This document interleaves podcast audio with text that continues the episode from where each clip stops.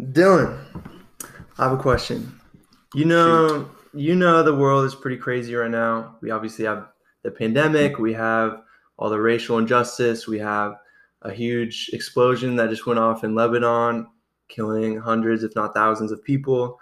We have, yeah, just child trafficking. Um, yeah, a bunch of pain, a bunch of suffering, a bunch of evil acts in the world. And my question is if God is really good, a really loving God, how could he allow all this evil and suffering and sin to occur in the world?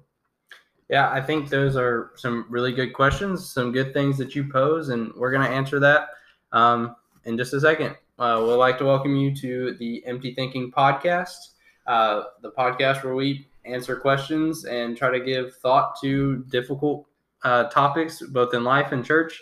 Um, and I'm one of your hosts, Dylan Panelon, and I'm here with Joey Stolmeyer. And we um, are going to answer this question today. Uh, one of the tough questions, one of the prime, uh, uh, really in evangelizing, is a question that comes up often. Mm-hmm. Uh, and it's really if you can if you can understand uh, what the scriptures say about it, it, it's a good apologetic and it's a good um, way to share the gospel uh, to even bridge gospel conversations because uh, I think everyone will be if you ask them like, do you think the world has problems or do you think the world's broken or there's sin or things like that? People would most likely say that there's some like something's wrong. Oh, yeah, you'd have to be crazy not to Yeah. be able to see anything wrong with the world. Yeah, and so it's a really good opportunity to show the gospel and to show why, um, like who God is and His goodness, even with evil and sin being in the world.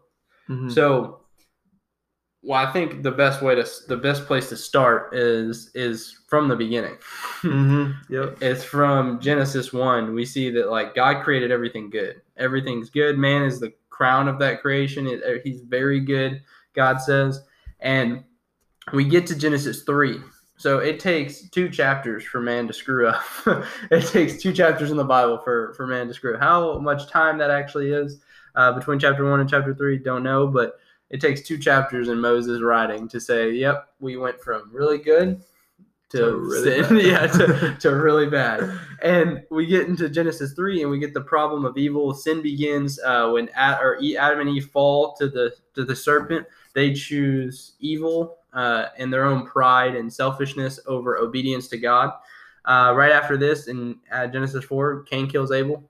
And you see that the first murder of the Bible occurs, uh, physical murder. Uh, you can argue for spiritual murder easily in Genesis 3. Uh, and you get physical murder. Genesis 6, uh, evil is continuing, uh, filling the world rather than God's glory and dominion filling the world like Adam was commanded to. It's sin and evil. Uh, Tower of Babel, man is continually is trying to gain their own way up to God. Uh, in Genesis 11, judges, everyone's man's doing what's right in his own eyes. Uh, you can read Romans 3, which breaks down completely like the human condition, how wicked, how sinful we are. Uh, and so that's just a quick overview of just sin and evil of, Yeah. of the Bible. I think it's really interesting to see that, uh, yes, it starts with like Adam and Eve eating an apple, which to like the naked eye seems really like not that bad. Like, Yeah. oh, they just ate an apple. Like, what's wrong with that?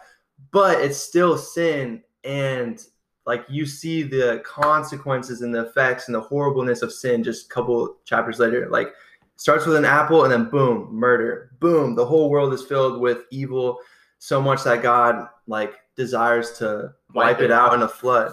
So much that like boom, all these people are coming together to trying to be their own God, getting access to God on their own terms.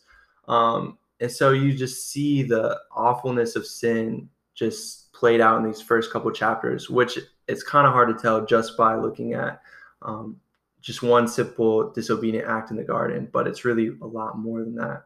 And so that's why evil and suffering like are here in the first place. Like a lot of times we see evil and suffering in the world and we're like, God, why would you allow this to happen? But like what Dylan was just explaining, how it began and how it spread so fast, like we shouldn't blame God for suffering. We should blame sin for suffering, sin for evil. Should blame ourselves. Blame Like, ourselves. Yeah. we are sinners by nature and Mhm. it was adam and eve having their uh, their the freedom in the garden to to obey or disobey and they chose disobedience. And from that that point on like you can go to romans 7 and you see that struggle of for uh, someone who is a believer like to obey or to not obey uh, even as a believer. And so you have this problem and it's not god's fault. God created everything good and he gave man the responsibility as his representative on earth to to hold, to um, uh, have dominion over everything, and we failed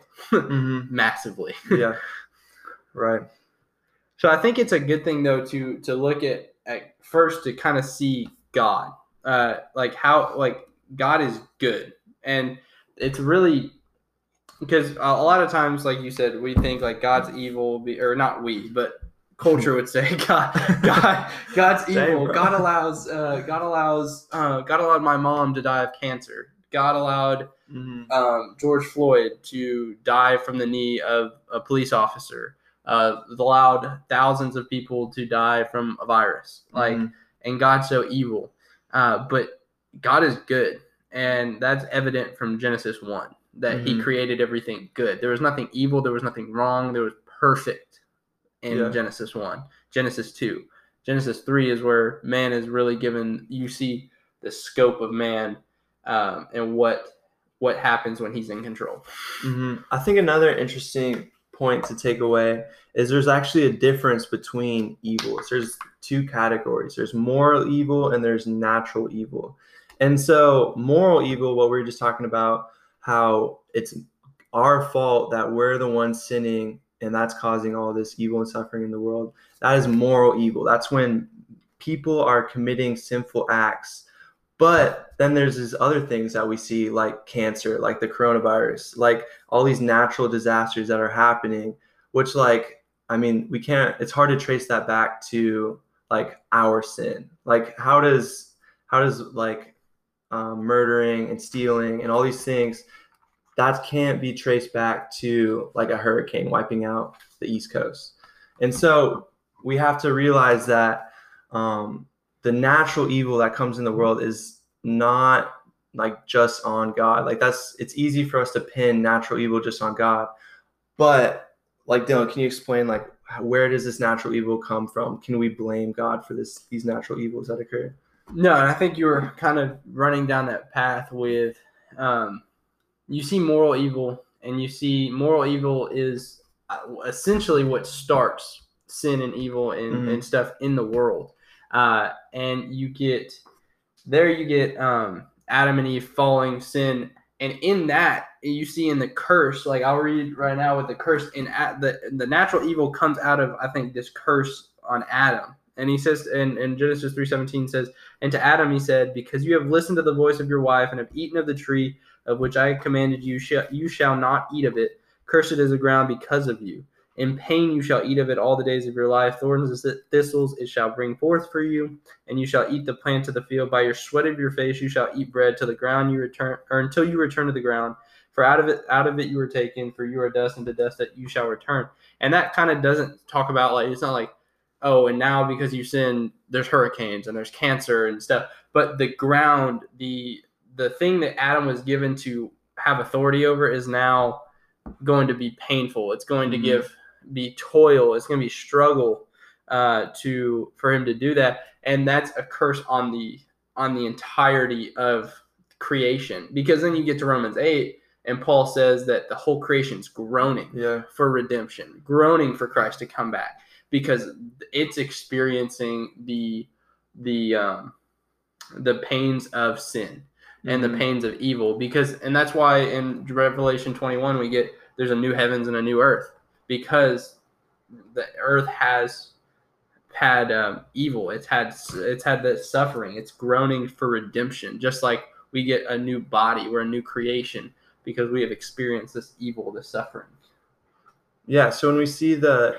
the natural evils, we should think at least these two things. We should say, "Hey, sin is so awful that this is what all this stuff is from sin. Like sin caused this world to crumble and to be cursed. And also, we should think, man, there's going to be a time coming when there is going to be no hurricanes or cancer or earthquakes or volcanoes or coronaviruses. Um, and that day is coming. And yeah, we just got to wait for it, wait for it with patience, wait for it with hope. Um, so let me ask you this, though. Um, does God allow evil? Like, that's the question we're answering. Mm-hmm. And and so does is God allowing evil? Like how does he allow evil? Does he even allow evil? Yeah. Yeah, so he does allow evil. Um yeah, he he he does it in a way that he's not the author of evil. We cannot blame God for evil, but he still allows evil because God is sovereign over the entire universe. Nothing can happen without his permission. Nothing um, can happen that is not according to his plan. So, of course, he knew all the evil that was going to come about before the creation of the world, and he allowed all this evil to come about. And so, when we say that, next comes the question well, since he allowed all this evil, how can he still be good? And so, um, John Piper in his article. And this article, by the way, uh, is uh, one of the articles that we have, maybe both of them, uh, that we're we kind of looked at. We uh, probably we'll post them onto our, our mm-hmm. Facebook page, uh, and so you can use that as a resource. Yeah, he gives yeah he gives two like really cool um, purposes for why God allows evil to um, happen, evil and suffering. Um, and so the first purpose is that he would be glorified through suffering and through evil. Um, and that's kind of like how like that doesn't obviously make sense right away like how would god be glorified? You think he'd be more glorified if there if the world was perfect and no one suffered or no one got sick or no one died. Um, but through sin and through suffering we get to see more clearly who god is. We get to see um, his holiness. We get to see his righteousness. We get to see his love and mercy more that evil occurred than if it didn't because if sin never entered the world we would have never had or needed the cross to happen. We would have never ha- needed Christ to come down and die for our sins. And at the cross, we see like the most perfect display of who God is because we get to see how much he hates sin. We get to see his holiness. We get to see that he couldn't just pass sin by or just forgive it um, for no reason which is actually a good thing. We'll probably talk about that on a later episode of why he can't just forgive all sin. Because, like, if we think about it, like, the streets are running with people crying out for justice. Justice is a good thing. We want the cops who murdered Breonna Taylor to be held accountable for their actions. Like, justice is a good thing. Um, and so we get to see the justice of God at the cross. We also get to see the love of God at the cross that we would have never experienced beforehand. Um, yeah, First Peter 1:12 talks about angels longing to look onto the grace that we have received. Like the angels have never experienced grace like we have. They don't get to experience being wretched sinners that have had all of their sin forgiven um, and get to experience that joy.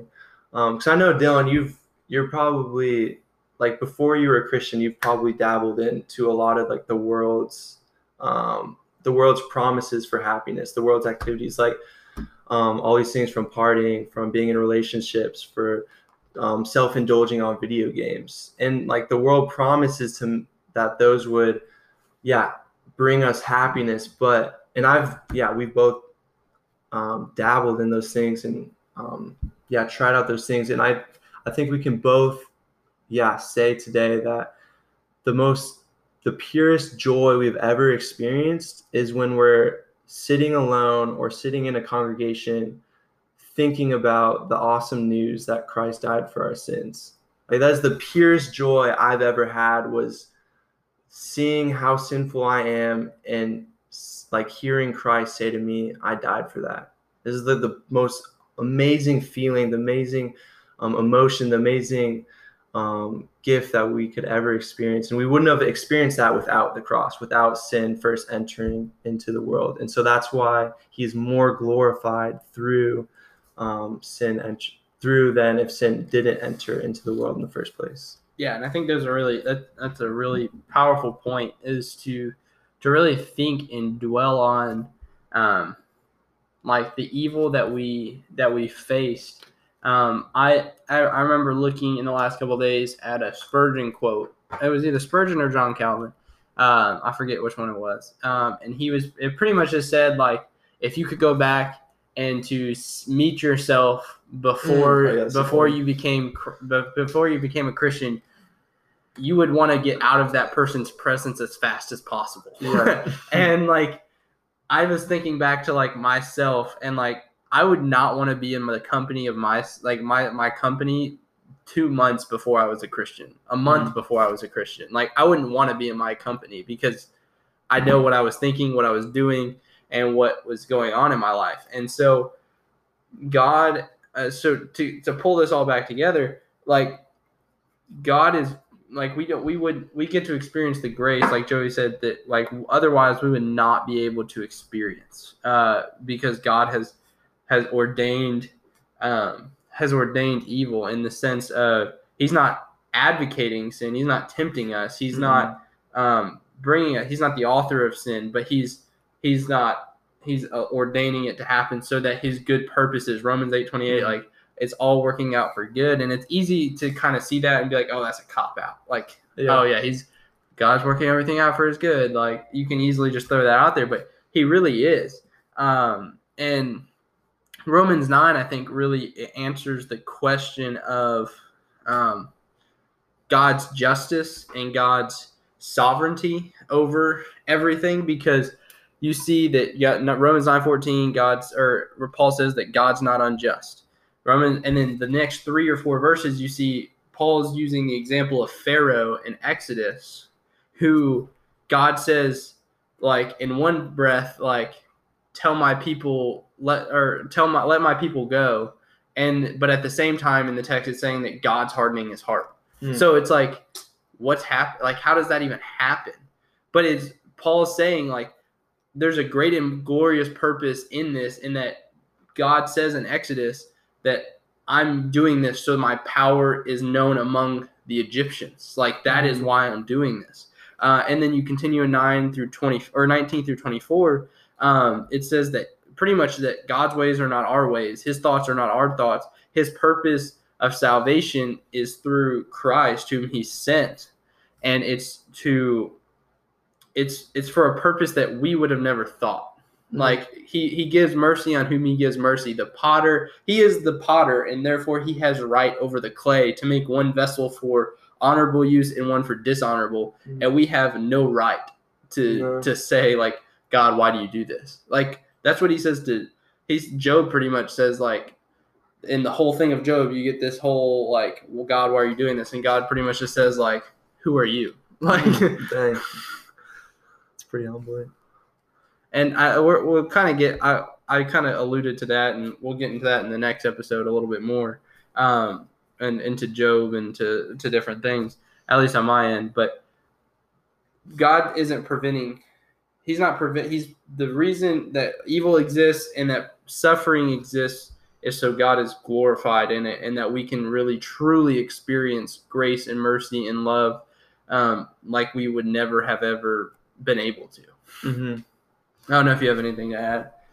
Yeah, yeah, that kind of just sums it up. Why he he allows it is he allows it for his good purposes, and those good purposes are for his glory and for the good of his people. Um, but just one quick note um, to add is when we hear that God uses suffering and uses evil and uses sin for good purposes, for our good purposes too. It's it's it's tempting to try to e- explain people's suffering in a way that kind of diminishes their suffering. So like when someone's going like when someone's mom dies or when someone experiences loss, it's easy to say, "Oh, don't worry, God's using that for good purposes." Like he's going to share the gospel at their funeral or he's to um, he just brought them home to heaven or he he's going to comfort you in this time. Um, so it's going to be all good. Um, but really, we don't know exactly what the purposes are behind everything that happens in the world. We don't know the good purposes for each specific act of suffering or act of evil that occurs. Um, and this just takes us to Deuteronomy 29 29. The secret things belong to the Lord our God, but the things that are revealed belong to us and to our children forever, that we may do all the words of the law. And so the the reasons behind suffering and evil often fall behind um, the secret thing that secret things that belong to the Lord. Um, and so when those things happen, it's not our job to try to explain why is God doing this. Often it's it's um, our job is to um, comfort those who are mourning and have faith in those situations that God is using those um, things for His good purposes, whether we know exactly how that works or not. Yeah, I think that's that's really good, and I kind of want to close out. I almost forgot to use this analogy. I think it's a great analogy by Jonathan Edwards, um, talking about this. Uh, it's in the article that we'll we'll post. Uh, but the but it's an article by John Piper on Jonathan Edwards, uh, hmm. and it says that um, Jonathan Edwards using the analogy of the sun brings about light and warmth by its essential nature. So the sun brings light and warmth by just being the sun. That's what mm-hmm. that's what it does.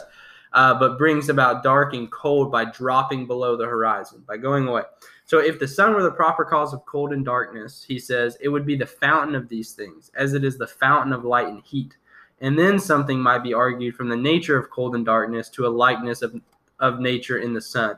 So, in other words, uh, hmm. sin is not the fruit of any positive agency or influence of the Most High, but on the contrary, arises from the withholding of his action and his energy, and under certain circumstances necessarily follows of the want of his influence. So, pretty much, the sun is light and heat. When it goes away, it's cold and dark because mm-hmm. of the withholding of that light and heat from the sun. Not because cold and heat or cold and darkness come from the sun, but it's because the sun is not there. And the same way that that sin is there because God is withholding his yeah. his his action and his goodness. And you want to talk about crazy things like that's it right there. God is not like doing these acts of evil, but he's so wise and so smart and knows everything that he can allow us to do it and still somehow orchestrate all those things into his good purposes. Yeah, which is insane. Mm-hmm. But uh, that'll wrap it up for for this first episode. Uh, we hope that it was helpful, beneficial, and like we said in the first episode, like spur you on to think about this thing, this topic, this question more because it's going to be a question if you're a Christian who is even somewhat active in evangelism and in the yeah. secular workforce, you're going to get a question. Even for yourself too, like you're going to experience your own suffering and your own evil, and so you, the devil is going to be tempting you too that God is not good. He tempted this. Eve, who had everything, and said, "Did yeah. God really say that?" Mm-hmm. And look where we are now. yeah, exactly. So with that, we will conclude, and we will talk to you guys soon.